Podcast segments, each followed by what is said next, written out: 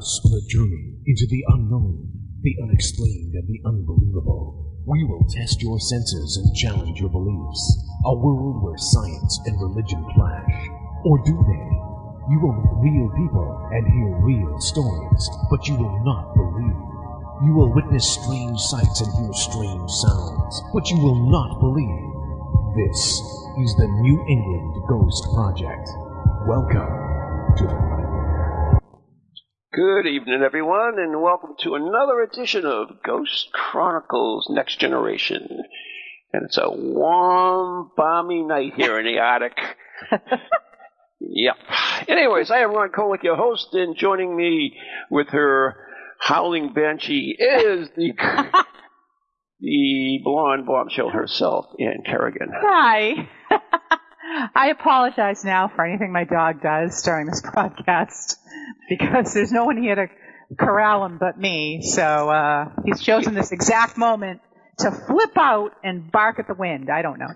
You, you know, uh, I hear that same speech when, from every woman I meet that uh, when they introduce me. Oh, really? Really? Yeah. Okay, then it's you. They, apolo- they apologize for, for me. Because, oh, I see where you're going with this. Okay. yeah, exactly. Yeah. I yeah, that can apply to Ron too. Absolutely. apologize for anything Ron is about to do. So, yeah. Mm-hmm. Okay. So, anyways, today's show is brought to you by Circles of Wisdom, 386 Merrimack Street. I always want to say Avenue. Merrimack Street in the Methuen, Massachusetts, and the Gallant Messier Family Law Group, and that's 4 High Street, Suite 155 in North Andover, Massachusetts. And there you go. All right. And of course, fabulous face painting. Ah, yes. Fabulous face painting. Someday Fabulous Face Painting is going to do an ad for you. but, oh my god, was that thunder or was that? But, yes, all kinds of things going on. But, yes, Fabulous Face Painting. Having a holiday event? Look up fabulousfacepainting.com and I can help you out. There you go. There you go. So, anyways, we have a good we have a good show tonight, and this Yes, is one I've always been intrigued about. Yeah. And uh, this is a, a young man who's written a, a new book, and it's called uh, "Life in the Morgue," unlike "Live in the Morgue." Ah. Yeah. Ah. He is Lance Anderson. Hello, Lance. thank you for ha- Yep. Hi, thanks for having me. Hi, Lance. Hi. I love that that title. It's kind of like a uh, Which one, Live or, or Life? life life in the morgue. It's like an oxymoron, right? Kind of. It it kind of sort of is, kind of sort of is, but it's it's basically about you know life as a technician at the medical examiner's office. So Oh my God, I can't even imagine. So, I, I, you know, I've got to ask you. You started out as an iron worker, according to your bio, and then for some reason you changed and decided to take a job in the morgue. So, uh, uh, you want to lead me through that? I mean, that's not something. Would you do? Just wake up one day and say, "You know what? I think I'd like to work with dead people." well, no, well, well, it really wasn't quite like that. Um, I'm, I'm sure you're familiar with the Big Dig, and when that was going on, I, Yep. I was uh, that was a, a big part of my iron working career. So you can thank me for that 15 minutes you're saving on your Boston commute. Oh, thanks. Um, when do we ever save 15 minutes on a Boston commute? oh my God.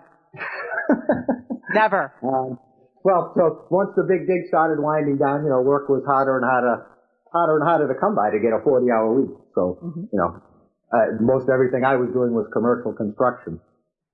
Ah, okay. So, you know, in the winter when it gets really cold and, uh, crappy, for lack of a better term, you, you need to find other things to do in the, in the colder months. So I went to work for a demolition company and they just kept sending me out of town. And we were working up in, uh, Portland, Maine. We'd leave on early Monday morning, come back Friday night. And Uh, that, that just wasn't working out very well for married life with, you know, a young kid and mm. a couple other kids. Yep. So it was, it was, uh, time to start looking for a change and I, I just happened to come across, uh, a website that had a bunch of state jobs listed and that one kind of stuck out. so what were what were the qualifications for morgue technician? it's kind of funny. It was a high school diploma and a driver's license. Oh, oh, my goodness. Yes. But Wow. the, uh, the, the job description, it, it was, it was, it was a very thorough job description, I'll give them that, but it, it did not lead you to believe all of the stuff that you would be doing. It, it just kind of seemed like you'd be driving around in the truck and you'd, you'd go to these scenes and you'd pick up the body and transport it back to the office or, or wherever it needed to go, type of thing. And it turned out to be a lot more than that. Wow. Yeah, I have a, a friend uh, who uh, actually worked for state police as a state police photographer, and that's what he would do. He would go and and take uh, photos of all this stuff as well. So uh, I- it, it's it's I, I just it's, I just you know you're looking for a job, but that's it seems a little macabre. I mean, were you did you have any doubts at all? Oh, I had I had tons of doubts. I had in no way, shape, or form thought I was qualified for that job. Mm-hmm. E- Even though the requirements for the high school diploma and a driver's license, I I did not think I had uh, any shot of getting that at all. Oh my goodness. But the the lure was, you know, it was a, it's a state job, and everyone knows state jobs Yep. pay pretty decent. You get tons of time off. You know, supposedly they're good jobs. So that was well, that was that was the big attraction. oh wow. So how many years ago was this that you began this new, you know, job, this new life? I started in March of 2005 and I ended in March of 2011. Ah, 2012. okay. Oh, seven So- years. Yeah. Yeah, just about seven years, yeah. Uh, so what was the first, what was the very first thing that you had to do when you started this job? my, my first official assignment as a morgue technician Mhm. was to run a pair of hands in a bucket to Ah! the rocks. Ah! He was a hand oh my god! That's cool. That was my first official task as a technician. A hand runner. Oh, that's crazy. So they found the hands and nothing else, or just Yeah, just a set of hands. oh my god! Wow. Well, they weren't recently discovered hands. They were they were in storage there for a while, and I and they were had something to do with the case. Oh, Uh, that was you know previous. It, it might have been a case from a year or two ago. I have no idea. oh, So It they had thought something him to do with the case, and, and they needed them out in Holyoke. oh my So goodness. uh, I, I drove them out there, and uh, the Holyoke doctor met me at a at a toll, toll booth plaza uh, stop. We kind of pulled off, and I, I gave her the bucket. She said, "Thanks for lending us a hand." Ah! Well, I, I, knew, I knew that was coming sooner or later. Uh, so they were just hanging around. oh my Uh, That god. was really bad. That was Really bad. sorry. yeah. oh my god. But Lance, I mean, I mean, it. I don't know. It, it just seems like okay. I'm going to take this job. It's uh, yeah. I understand the reasons why. You know, it's a it's a state job and uh, it's good. But were you? I mean, were you sure you could hack it? I mean, did you, did you were you, were you in the military? Let me ask you that first. I was not. I was not in the military. Uh, okay, I was a volunteer firefighter, and I worked for. I was a volunteer with the Red Cross uh, Disaster Action Response Team. oh, okay. But I, but to be honest with you, because this is this is kind of one of the stories in the book is how I got the job. Uh, one of the questions they asked me on the interview was, had I ever seen a dead body? And and my That answer was sense. my answer was yes. the book is quite interesting. You really. I Um, bet it is. But um, yes, my answer was, you know, not really. I was on the, I said I was on a volunteer fire department, and we had a, a rescue squad call, Mhm. and it was a man on his treadmill, and he, and he had a cardiac event, Oh. and you know he had he had passed away. That'll so that was really, Exercise kills. Yeah. Well, that's why I don't do it. Um, Wow. That, that was that was pretty much the only body I had seen that had passed away in its you know in its own environment. I guess is the best way to put it. I mean, Obviously, funerals and wakes, but I mean, we all have seen dead bodies. Uh, uh, uh, 'cause Oh, we- I haven't. Yes, you have. You've gone to funerals, Well, haven't you? That's, Well, yeah. but that's Well, not wait, the wait, same. wait, wait, wait, wait a minute. Well, let me finish my question. So Mm-hmm. we've all seen dead bodies, you know, at funerals and things, but they're always been prepared and everything. Is Right. there a is there a different thing? Is it different when you come ac- across a recently deceased body? I mean, is is there a different feeling that you have? oh yeah, it, it's nothing like a, a funeral or a wake. Okay.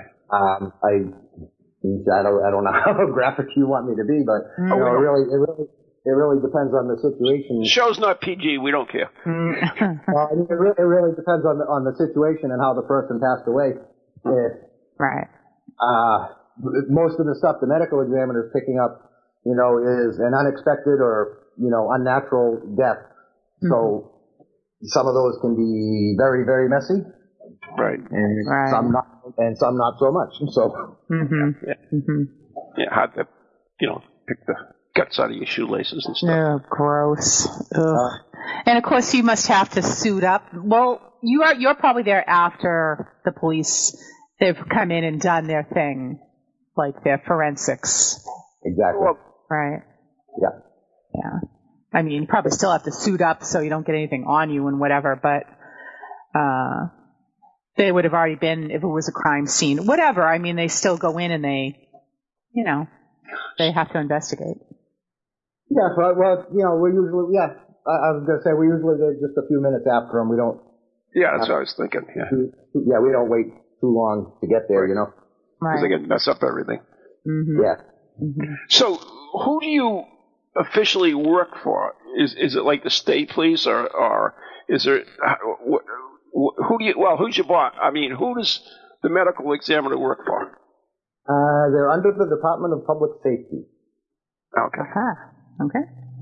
But we're, we're, we weren't considered, you know, it's not like TV. No one gave me a, a gun, a badge, and a Humvee to drive around. Damn. Which was, no, I, I gotta say was very disappointing. But, um, uh, we, we weren't considered any kind of law enforcement by any stretch of the imagination. We certainly weren't first responders or EMS. Mhm. So Mhm. Right. we were the ones that just came to, you know, do the removal type of thing. So, did you ever? Were you around when they did autopsies? Uh, yeah, I did over, I did, I, I say 2,500, but that's on the light side. Oh my goodness. that I've assisted in, at least, yeah.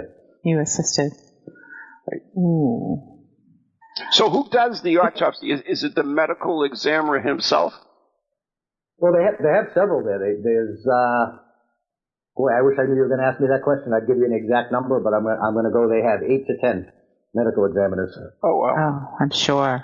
You'd have All to. work at the- Right. Yeah, people are dying to get in. people I- Have you ever read uh, the Patricia Cornwell books? And she's a forensic. Uh, she's a medical examiner. They're like, you know, murder mysteries. Um, I, you know, I'm going to say I've heard her name, but I'm not. I can't say I, I've read any of her books. Yeah, I've, I've never. This is probably kind of odd, but I've never been like a murder mystery fan genre. Mm-hmm.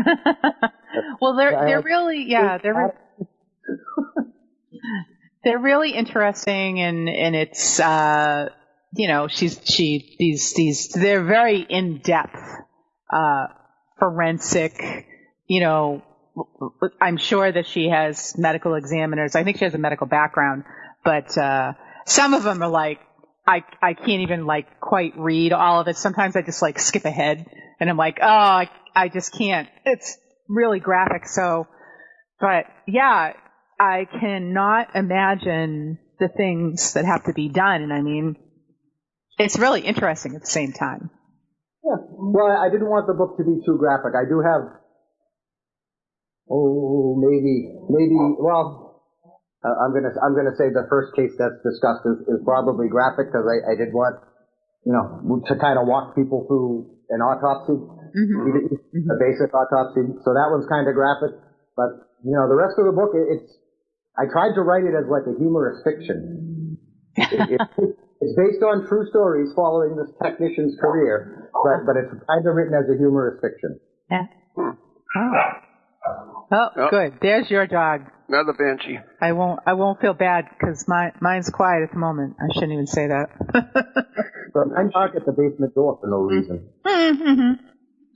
So, I do too. so, so Lance, I, I know you have an interest in the paranormal. Did you have your interest in the paranormal before you became a medical examiner or afterwards? Actually, I did. I, I kind of grew up in uh, what I consider a very very crazy haunted house in Lawrence. Ooh. Oh, And, uh, my neck, my neck of the woods. Oh, absolutely, your neck of the woods, yes. And um, I, I don't know, twenty mid mid twenties to mid twenties to we'll say mid thirties. I wasn't doing a whole lot, and then um, my older stepdaughter said, "Hey, there's this paranormal group giving a presentation. Let's let's go watch it." So we we went, and then I kind of became their groupie and got on their team, and kind of been at it ever since. And that was probably 2008, eight-ish, 2009. So I, I've been active, I'll, I'll say, for at least 10 years. Okay. Awesome. What's the name of the group? Uh, my current group that I'm a co-founder of is Paranormal Odyssey Investigations. Cool. Poi. Boy, Poi. Boy, what? I, it's on Facebook. We got a really cool website address too, so Spooky as the board. Ooh, nice. Yeah, I thought that was pretty good. Yeah. So, where, whereabouts in, in Lawrence did you grow up? Or roughly? Uh, are you familiar with the Wetherbee School area? yeah, absolutely. Yeah, uh, right up the street. No On way. Atkinson. Really? Are you familiar with St. Patrick's Church? Absolutely. I went to St. Patrick's School.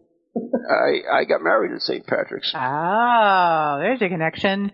And my wife wife uh, grew up on Tyler Street, which is in Right around the corner from where I grew Yep. up. That's right. I, I Small did not, world, Lance. yeah, I did not know that. That's, that's pretty good. Yep. In fact, we just sold the house uh, last year. It was the uh, the the trust. It was in a trust, and uh, it last year. But yeah, see, it's a small world. But not not why I bring that up is because there was a woman, and I can't, of course, couldn't remember her name, but she wrote a very famous uh, story uh, about uh, a haunted house in Lawrence, and it wasn't too far from there. It was. Um, let me think. What is this? I believe it was. oh, Whatever. Anyways, but it, it was a cool place. I actually uh, went into it and everything else. It was, it was pretty amazing. But then it, it mysteriously burnt down. So uh, yeah, but it, it was. I, I think it was a, ca- a haunting house. I'll have to find that out. That was an old. I interviewed her about 20 years ago, probably, uh, when I had, was on WCCM originally. And, uh, yeah. But yeah, that was right in your neck, neck of the neighborhood. So, Well, if you, if you grew up on if you grew up on Tyler Street, you know the elderly housing unit that was Yeah, on yeah. my street. My house was the first one right after that elderly housing unit. I, I don't want to give the address because you know all the ghost hunters will go chase these poor people down. yeah. Yeah, Yeah, that, that house was that, that house was crazy growing up. As, as I don't know how else to describe it. So Oh my goodness. That's so funny now because I, mean, I didn't grow up there. My wife grew up there. Um, she was so close to you, and yet she had no paranormal activity. So that so it, it, it clearly wasn't a um, location thing. It was more pro- predominantly the house itself, I guess, right? uh, it well, and the one I grew up in. Yeah, the one you grew up in. Well, I don't know how much time you got, so I'll, I'll keep the We story. have, we have plenty of time. Don't worry about that. We got an Sure. hour. yeah. Okay, well, the, the house, when my parents bought the house, I was very young, uh, maybe six or seven years old. And from, I, I remember going to walk through the house when they were looking to buy. I remember they took me and my brother with them. And me and my brother both, right from the get-go, refused to go down to the basement and wouldn't go anywhere near the attic. And this was, you know, my brother's two years older than me. And I, I like I said, I was six or seven. Right. We we wouldn't go anywhere near the basement or the attic in this house. Oh. They ended up buying the house. It happened to be a two family. mm-hmm. And as we were growing up, there, there's always, there was always bumps and noises in the night, you know, that the parents always dismissed as nothing. You know, there were people living upstairs. It was a two family house. Mm-hmm. Um, eventually, you know, a couple more, a few more years went by. I'm roughly 10, 11 years old at this point. Uh, my mother got pregnant with my sister. The people that were upstairs had moved out, so they decided to move me and my brother upstairs into the two big front rooms of the house for bedrooms. Mm-hmm. And, and that's when, you know, everything just went chaotic. Oh. Like footstep, footsteps up in the attic, you know, that would knock dust off the ceiling. Ooh. Uh, Wow. the, the back half of the house was two empty bedrooms, an empty kitchen, a pantry, and a bathroom. And you, you could just lay there in bed all night and hear noises. Uh, sounded like boxes being dragged around. You'd hear voices. Uh, it was, it was crazy. Wow. Uh, I remember, yeah, you know, I, I remember telling my mother about this stuff and like, I, I didn't want to sleep up there. Mhm. Right. And, you know, obviously, you, you, you don't tell mom and dad what you want to do when you're 10 or 11. That's for sure. At least not my mom and dad anyway. But, Yeah, uh, I agree. I agree. so I ended up staying up there and they thought there was an old gas heater in the middle, uh, on, in the middle back wall in my room that was what heated the upstairs. Yeah. And it started, it started going along the lines of the heater would get cranked up. I'd wake up like soaked in sweat. My, my bedroom would be like 90 degrees because the heater was getting turned up like almost nightly. So, you know, once the gas bill started coming in, I started getting in trouble for that. Um, after the second, like, really phenomenally huge gas bill, I was accused of doing it so I didn't have to sleep up there. Oh so my my father, my father took the dial off the off the heater. So you needed a pair of pliers to change the temperature, Mhm. change the setting. And this is this is where I sound like the crazy person. I was in bed one night, and I'm terrified because I'm hearing noises Oh. and I see this, I see this little boy apparition come floating out of the kitchen. There was Oh my just a big, there was a big blanket that was hung up. There was no interior door on it. It was just a big blanket hung over the Right. door. Mhm. Yeah. He come, he come right through the thing. It kind of moved a little bit, but not much. But he come right over and he flew, kind of hovered by the heater. And now I'm sitting up in bed, absolutely terrified. Oh. I'm like, what are you doing? And he just, he just kind of turned, you know, without turning his head, his whole body just kind of turned and looked at me and he says, I'm cold. And, and he just, and he, and then he kind of vaporized. Now, I ended up going downstairs and sleeping on the couch, which got me Uh-huh. in trouble, which got me in trouble and I was told that I needed to be upstairs. I don't know what the heck they were doing downstairs, but I was told I needed to be upstairs at night. oh my God. I, I bribed my brother because he was doing uh an early morning Herald paper route. Mhm. I bribed my brother. I, I did his paper route for six months, and he got to keep all the money to switch bedrooms. Oh. oh, I can't believe they would believe you. No, they did. Well, see, I'm not convinced now as an adult that my parents didn't know what was going on. Really? Now, the the I'll, I'll skip the I'll, I can skip all the middle years because when I was 14, I went to Essex Aggie.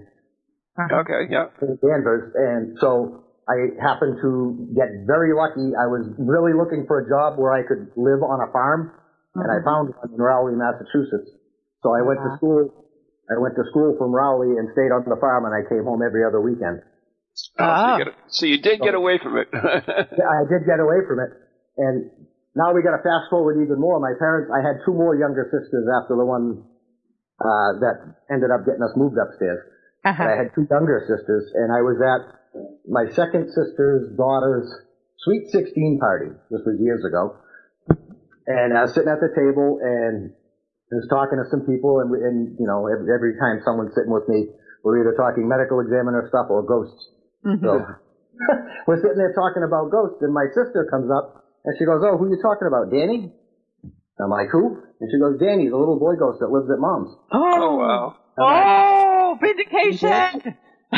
I'm like, "You've seen Danny?" And she goes, "Everyone's seen Danny. Everyone knows he's there." Oh my And I'm like, "You got to be kidding!" So yeah. Wow.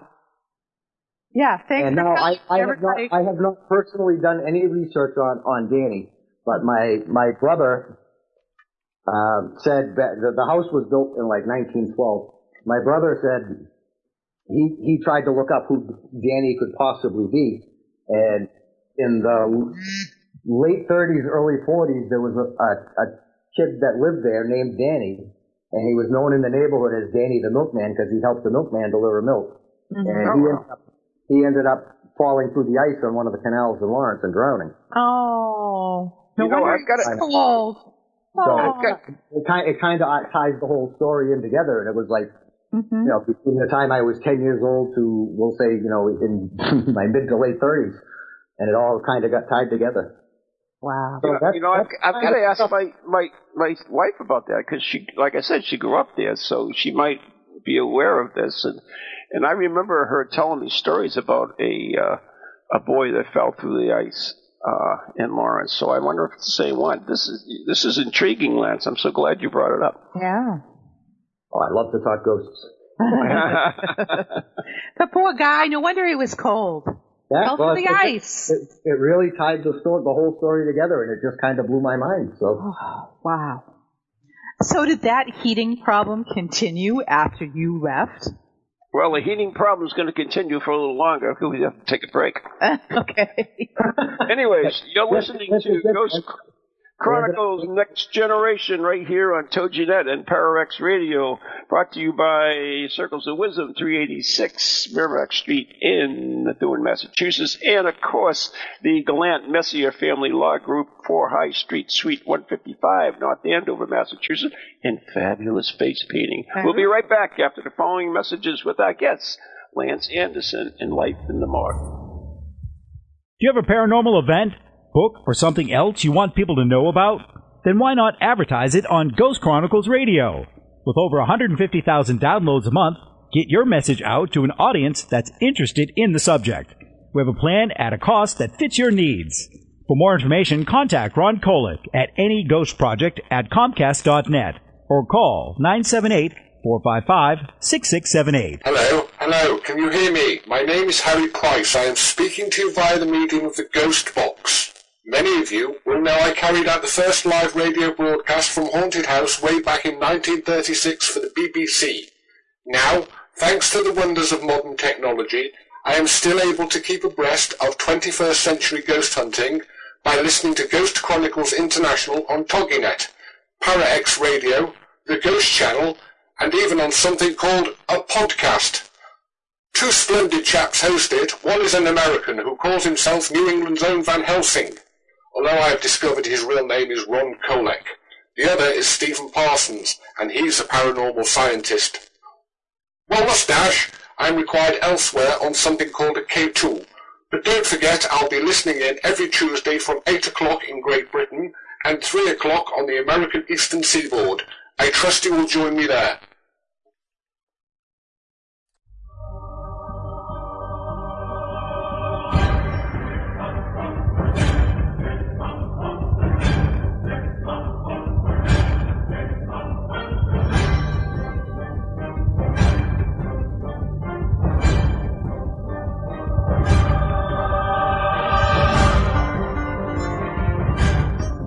And welcome back to Ghost Chronicles Next Generation with Ron and Anne and our special guest this evening, author and paranormal investigator Lance Anderson. Hi. And his screaming banshee. nah, it's quiet compared to my dog. We, we haven't heard you since the beginning. Anyways, Uh, uh, we went to we, sleep. Yeah, we were talking about uh, t- talking with Lance about the house he grew up in. And uh, by the way, Lance, uh, where can uh, people get a copy of your book? They can get it on Amazon or Barnes and Noble. It's a, there's a Kindle version. Nice. Um, And there's a few copies left at Gibson's in Concord, New Hampshire. Here you go. Uh, uh, all right. So I asked you before the break if you still, uh, once you moved out, if the heat still kept getting turned up. You said yes. Yes, the heat was still being turned up Aha! without without the dial. Without the dial. How interesting. Must have been nice to be vindicated, though, on that. Um, or did they just blame the next kid? uh, yeah, yeah, I was- going to say my my parents held the line of there was nothing wrong. oh, Squirrels or birds or something. They, they, they always held the line. So I just didn't want to admit it.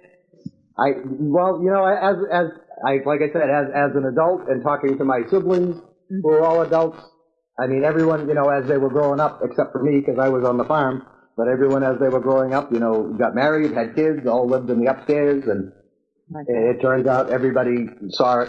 One of the stories I was, when I was talking about the Sweet 16 thing after my sister started talking about Danny, mm-hmm. she was talking about one of my nieces from my oldest daughter, and she had come out of her bedroom, which was off to the side of the big room where I was sleeping, mm-hmm. and she said she said she saw Danny floating by the heater, and she got so scared she almost fell out the second floor window. She went to jump behind the couch and, and hit the window, and it was half, was half open. Holy crap. Yeah, she said it scared her pretty good. Uh huh. So it's you know it's just one of those things. Everyone that lived up there has seen them. So that that part vindicates me. There you go. And it's really funny because, like, the people who moved out that used to live up there, you, you, they must have seen him, I I can't imagine they didn't. right? Why why would the rest of you and not them? I I, I don't know. I, I Well- can't imagine they didn't. Yeah, So Unless they only appear to, to children. maybe. uh, uh maybe. I never I I never don't know. considered I don't know. that. I just that's I certainly don't know. I'm just throwing that out there. Just a I, I theory. never considered that. That that's a good theory. Wow. So, anyways, let's get back to your, your book, Life in the Morgue. Uh, what what possessed you to write that book, anyways? well, that's kind of a funny story too. Uh, like I said, when people sit down and talk with me, or if I'm at a function, hmm it's either ghosts or the medical examiner. As soon as someone finds out I work for the medical examiner's office, everybody wants stories. Everybody, oh, stuff must have been crazy there. And it's like, I, I try and keep it lighthearted. I try and keep, you know, try and tell like the, the more humorous stories uh-huh. of things that have happened because it's just, like you alluded to at the beginning, I, I had no clue of how to deal with dead bodies or, or these scenes or anything. Uh-huh. And, and once you're there, I, the first week I was there, I mean, I was told two things on my first week there. Uh, one was, you can't make this stuff up, and it's a place that eats its young. So, Ah! Oh God. um, but I, you know, I'd sit there and tell, I just to sit there and tell stories. Uh, I was at a, a friend's backyard, uh, cookout barbecue thing, uh, last, last summer, and there was a, another couple that had come up that were coming over, and I, I had met them like once or twice before, and the wife, uh, was a, a nurse. She was working with a friend of mine that was a nurse. So that's how I knew her, and she came with her husband, and I met, this was the second time I was meeting him, and they kind of walked right past the two people that were hosting the party, and her husband came and sat right next to me, and she come over to kind of chastise him a little bit, said, you know, it's kind of rude you didn't even say hi to, hi to your, your host. I don't want to give out any names. Uh-huh. it's kind of rude you just walked by and didn't say hi to your host, and he's like, yeah, but Lance is here. He says, I need more stories. And then there was another there was another woman. She just started dating one of my friends, and she's like, "Well, what kind of stories?" And he's like, "Oh, he didn't tell you where he worked." And she's like, "No." And I'm like, "That's why I worked at the medical examiner's office." And she was like, "Oh my God, I, I want stories too." so that, that's how it kind of came about. It's like everyone wants stories. Everyone wants to hear what goes on there. Oh, sure. That's Oh, how we I- live. We live through books. I mean, we, we live, uh, you know, that's how we live other people's lives through books, is what I'm trying to say. Uh, we don't know what it's like being a medical examiner. We don't know what it's like being a detective. We don't know what it's like being a fireman. It's, it's, we learn that through books, through other people's experiences. Oh, this this is a good pulling back of the curtain, if you will. Medical examiner's office.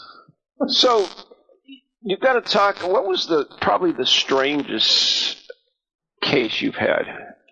You know, I, I, I get I get asked that a lot. Well, you should. Well, there's, there's two that come to mind. you can say both of them. We don't care. we have plenty of time. The, the autoerotic deaths Oh God. always kind of made my head spin. really? Oh. And somebody uh, else's too. Yeah. we had this we had this one young man come in and he had a 12 pound weight clamped onto his scrotum Oh. and and he had died from strangulation so other things were, were going on and he was he was on the table for a good five or six hours I, I want to say almost eight hours on the table because we couldn't figure out how to get this device off of his scrotum there was Oh God. there was no hinges. There was no hinges. There was no clamps. There was, we couldn't find anything on it. There was a pinhole on the backside top. So finally someone, I, this was like text, they were sending text back and forth to like Home Depot trying to get saw blades. They were oh trying, they were trying everything to, you know, get this thing off. They were trying a hammer and a chisel. They were trying all these different saw blades and stuff. And then someone finally noticed this little pinhole thing on the top in the back side of it. And, they- and they stuck a probe in it. And it was like some kind of spring lock. And then the thing popped open and it was like, it's just, Like you reset a computer with a paper clip. yeah, exactly. Exactly. It was just a little tiny pinhole. yeah. Oh, Ah. oh, that's too bad. You know, popped off and we went about our day, I guess. Oh my Oh, God. hopefully he died with a smile on his face. Oh God. Doesn't sound like it. I don't know. Oh, it's, it's what you get into, I guess. I, I never- guess. Oh. Speaking about that, did, did you ever? Well, Sorry. Lance. Go ahead. No, I was just gonna say that's the one that really kind of when someone asks me what's the weirdest case, that's the one that kind of jumps out in my mind. Yeah, as soon as I said that, I was wondering, did you ever get bodies with smiles on their faces? Uh, you know what? I'm gonna I'm gonna have to say no. okay, I was just curious. You know, don't recall all any. we want to know. Inquiring minds want to know. Don't recall any smiles. Uh, I don't recall. I'll, I'll put all those myths to rest. Of you know, uh, in the morgue they generally don't move around. That's a good thing. Nobody's sitting up. Damn. You're killing it. You're killing it. I told you it was a pulling back of the curtain. yeah. So, any uh, anything paranormal that had ever occurred in the morgue? Let's Well, I, I have Yeah. a, have a, and I, I was just told the other day they got goosebumps reading the paranormal chapter. Uh-huh. I had some personal experiences in the morgue. I had several personal experiences in the morgue. Uh, the way I wrote it in the book is it all kind of happened one night. But um, we had, it's called the deco room, which is the room they do the decomposed bodies for autopsies. It's a separate room from the main, main room. And we had what we called the, the deco room doctor. And he was, he was seen there by several people. And you know, for obvious reasons, none of the other, you know, the doctors really didn't like being assigned to that room because that means they have a decomposed body they have to do. And no one really Oh. wants to do that. And we had this one particular woman doctor, and she had called down to the tech station and wanted her, her body set up, and she was going to come down, and that's okay. So I got her, I got her all set up in the room, pulled the body out, uh, got all, all her tools laid out for her, and sitting there, sitting back at the tech station waiting for her to come down. She come down, walked right by the tech station, went over to the door, and it's just got a little rectangular window in it. And she just kind of stopped there and put her hands on her hips, and then come back over to the tech station in a little bit, you know, with a little bit of an attitude. And, you know, I thought I was in that room today. And I'm like, well, you are, doctor. And she says, well, who's in there? Who's in there working on a body now? And I'm like, I'm like, no one's in there. I says, I, I just got your, your body set up. I says, that's your body. And she says, well, there's someone in there with a clipboard. Oh And my I'm like, like, no, I says, I, I just left that room like five minutes ago. No one's, no one else has come down. So we went in the room and obviously there's no one in there. So that, that's the deco room doctor. Oh wow. Creepy. There's someone in there with a clipboard. I'm still doing his job. I like that. Yeah. I'm still hard at work with that. Dedication. I Dedicate. will, I may make light of the medical examiner's office, but I do have the utmost respect for the doctors there and the Oh. other technicians. They were, they were, they were top, some of the smartest people I've ever met in my life were those doctors. Mhm. So, Oh well. despite the book. Any other paranormal events? Just your your doctor, your ghostly doctor? And I'll, gi- I'll give you my big story. Okay. Right. This one, this one almost made me uh, leave my post, as they say. Uh huh. It was I was working an overnight shift. Um, oh, I got to give you a little backstory. We had this we had this new kid that came in. He was really young, college, just still in college actually. I think he was working on his PhD in forensics, and but he was he just seemed to be real skittish around you know the the dead bodies and deceased people. So I used to kind of prank him all the time. Mm-hmm. Like I'd jump out of the rack of lab coats and grab his ankles and Ah! so that kind of stuff. um, so he, he was always swearing he was going to get me back. Uh-huh. So there was one night I was working third shift. It's probably two, two, three o'clock in the morning. I had two other technicians that were working with me. They were out on a truck, uh, picking up some hospital cases. So I was, I was alone in the building and I'm sitting at the tech station and, and the phone rings, but it was ringing with an inside line tone. You know, you get the double ring for an outside line and you just get a solid tone for the inside line. Right. So I look at the, the caller ID and it said extension 106, which is the ante room, which is the room you get suited up for the autopsies in, which is uh, about 40 feet down the hall from the tech station. So I pick up the phone and I'm like, tech station, and I was like kind of confused because there's nobody in the building. We're not supposed to be. And the phone just kind of went static. It just kind of went and hung up. Oh. And I was like, oh, so I, I yeah, so I, no, I, I get goosebumps even telling the story. So I'm like, oh, it's gotta be, it's gotta be Justin trying to get me. Mm-hmm. So I, I walk down the hallway and I look in the ante room, the lights are out, I open the door, nobody's in the room, every, everything's in place, everything's fine. And I'm like, huh. So I kind of look in the autopsy room, lights are all out, it's empty. And I'm thinking, all right, I probably, I probably gave him enough time to at least hide somewhere. And I wasn't going to go looking for him. and go back to the tech station. Um, I go back to the tech station and I'm sitting there.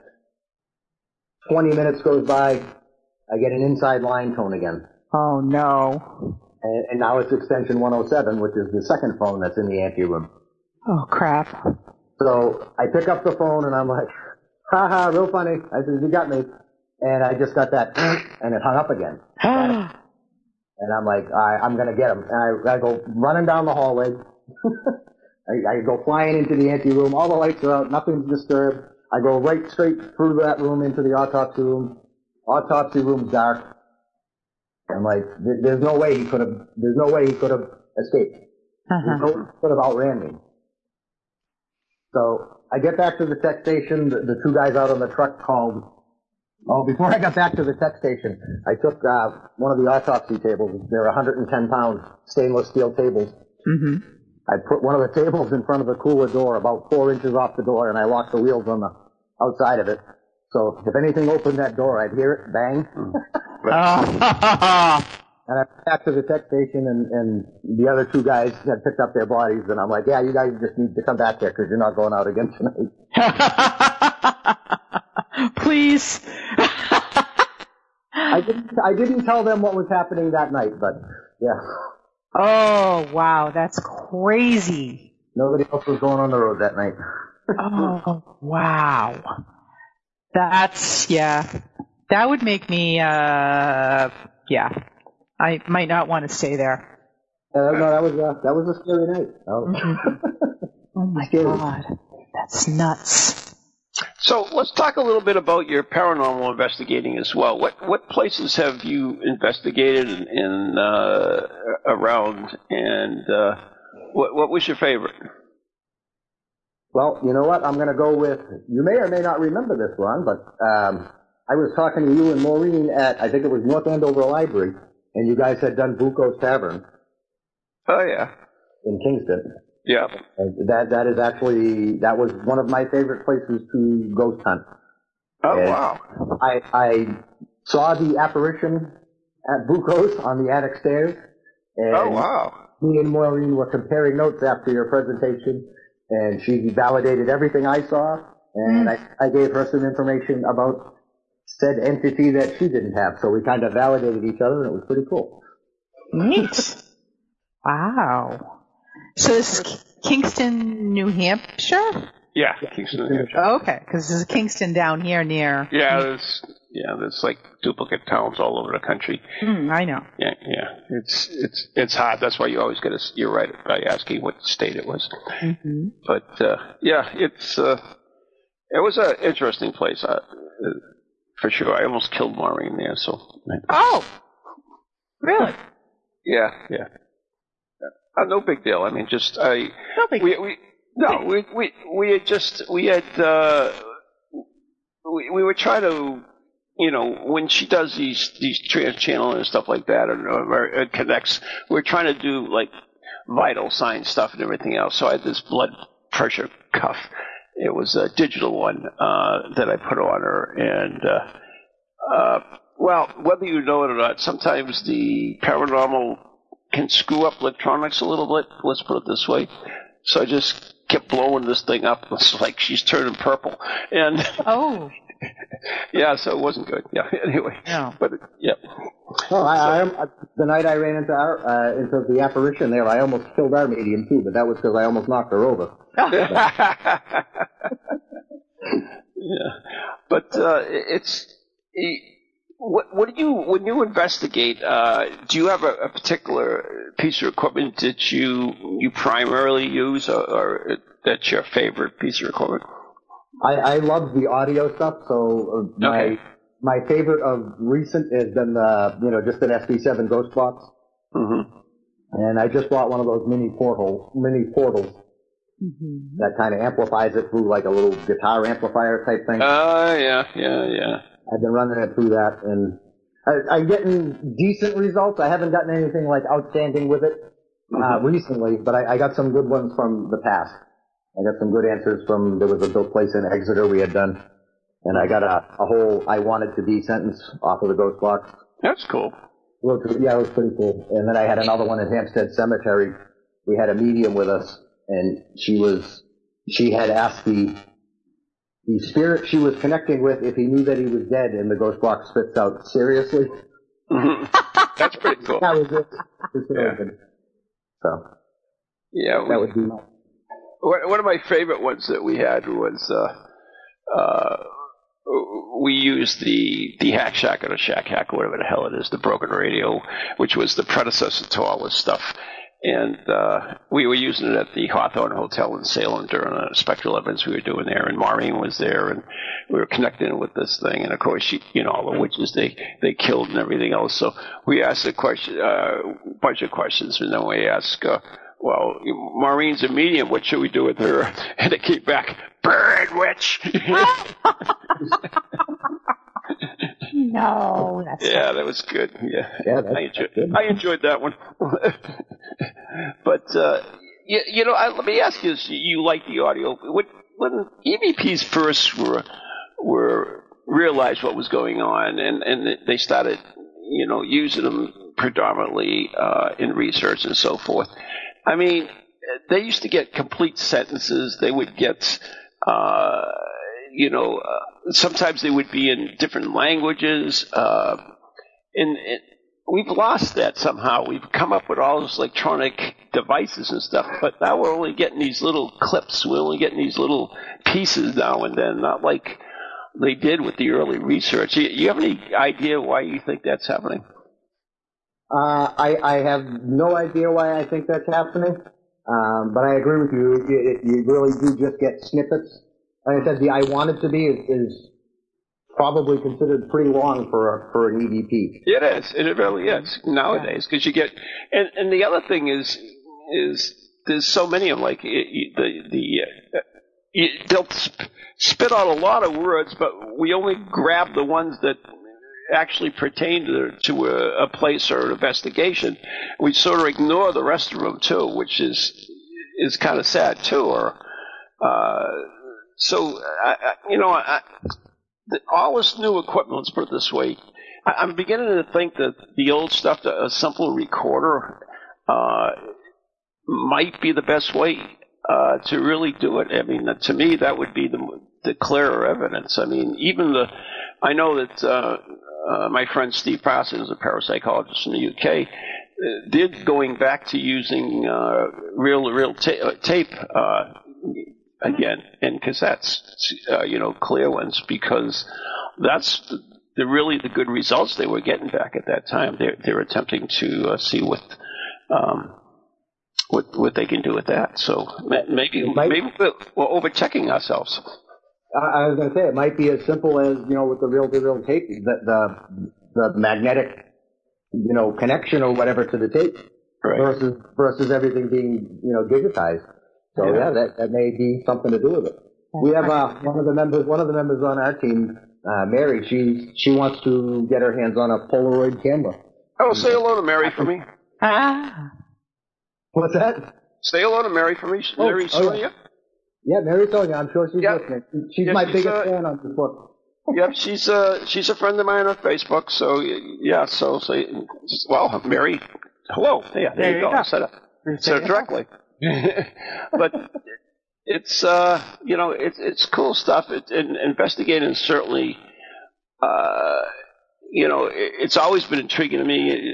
One, for, for what we're trying to do, what we're trying to explain, but also from the, the historic significance of some of these places we get to visit. Uh, to me, uh, that's important too. Uh, uh do you enjoy that part as well? Oh, I, I, love the history. That's one of the reasons I, I like to do it. Like, uh, you know, Buco's with the building being so old, and it, it's functioned as practically everything it needed to function as in a town uh, yeah, I like that stuff. I like the architecture. I like the history. I like the stories that go with it. Um, there's another place in Kingston, uh, right down the street from Bucos called the 1686 House. Mm-hmm. And we, we've recently, we've recently investigated that place. And we might have a fundraiser coming up there, uh, a charity oh, event in January. But, um, you well, know, that's if another you do, let us know and uh, I'll announce it on uh, the morning show. That would be excellent. Yeah. Would be excellent. I always like that, yeah. that aspect, that historical aspect. That's was a big pull for me when I started investigating as well. Yeah, I, well, like the 1686 house, it, it, you know, the, the thing that always blows me away is the fireplaces and the chimney. Mm-hmm. It just just blows my mind that they built that, you know, 300 years ago, 50, 350 years ago. Mm-hmm. I think it's amazing. Very cool. Yeah, yeah. They they made them pretty good back then. I have to admit that. Uh, Still standing. Yeah, I know it is. Still standing. Hey, Still by the way, you know they do make Polaroid cameras newer versions now, but it's I believe it still works on the same premise because it spits it, out that picture. Does it have another name though? I forget what the name of it is. Is this? I know it's an instant camera. Yeah. Uh, yeah. I don't think I, it's they call it a Polaroid, but I was looking at them a couple of years ago for my kids um, and wondering if they would enjoy them. Mm-hmm. I don't think it's probably exactly the same, but it it does. I I think it's still spitting that camera out, that picture out of the front.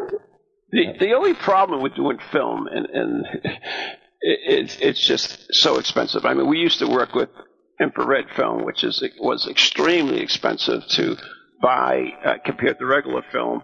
Uh, plus, you had to take all the precautions of storing in a cold place, loading in a black bag, unloading in a black bag, and uh, developing was also expensive as well. And you know, most of your shots were really junk. so, yeah, in, in, reality, because that's what it was. But uh, digital certainly helped that. Like, for instance, if you're going in a place and you, you want to know what the room is like, is you, you can take the pictures for digital uh, as your background or, or, your baseline, and, and you can still use film. But uh, yeah, digital has its its uses is for uh, baselining and that type of stuff. Anyway, but that's the uh, bell, which means we've got to wrap it up. Uh, we've been talking with uh, Lance Anderson, and uh, he has a new book, Life in the Morgue. Go check it out. It's on Amazon and Barnes and Nobles and uh, wherever else. And and if somebody wanted to get a hold of you, Lance, how could they do that? Uh, I am on Facebook. Uh, it is Lance uh, underscore Anderson sixty six. That's my author page. Cool. Uh, I'm on Twitter on the uh, same thing. Or they can, you know, go through my uh, paranormal website there, which is spookyus.org. Spooky Us. Anyways, uh, thank you, Lance, so much for being on the show. And, and you know what, Lance, if if you would do me a big favor, is, is give me the address of that house in Lawrence. Not, I'm not going to do it in uh, message, uh, Facebook message, just so I could ask my wife about it because she grew up, like I said, she grew up there, and uh, I just want to know if she knew you at that time and everything. So, or at least know where the house is. So that would be awesome if you could do that for me. I'm not going I'll to Take care of that right now. Thank you very much, sir, for that. So, Lance, we want to thank you for being Yeah, so thanks much. so much. It was in- really intriguing. And when you have your fundraiser, let me know, and uh, we'll announce it for you as well. Excellent. Thank you very much for having me. I, I appreciate it. I love to talk goats and medical examiner stuff, so I'll do this anytime you want. Okay. Um, Thank you very much. Today's show, once again, was brought to you by Circles of Wisdom, 386 Merrimack Street in Methuen, Massachusetts, and the Gallant Messier Family Law Group on 4 High Street, Street 155, North Andover, Massachusetts. Good night and God bless everyone. Good night, everybody.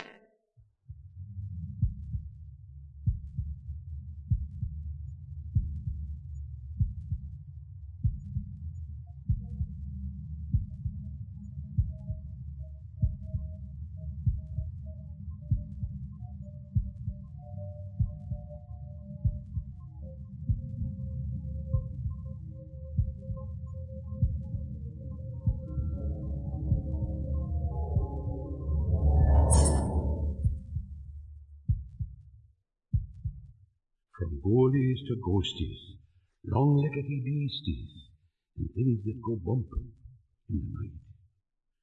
Deliver us, good Lord.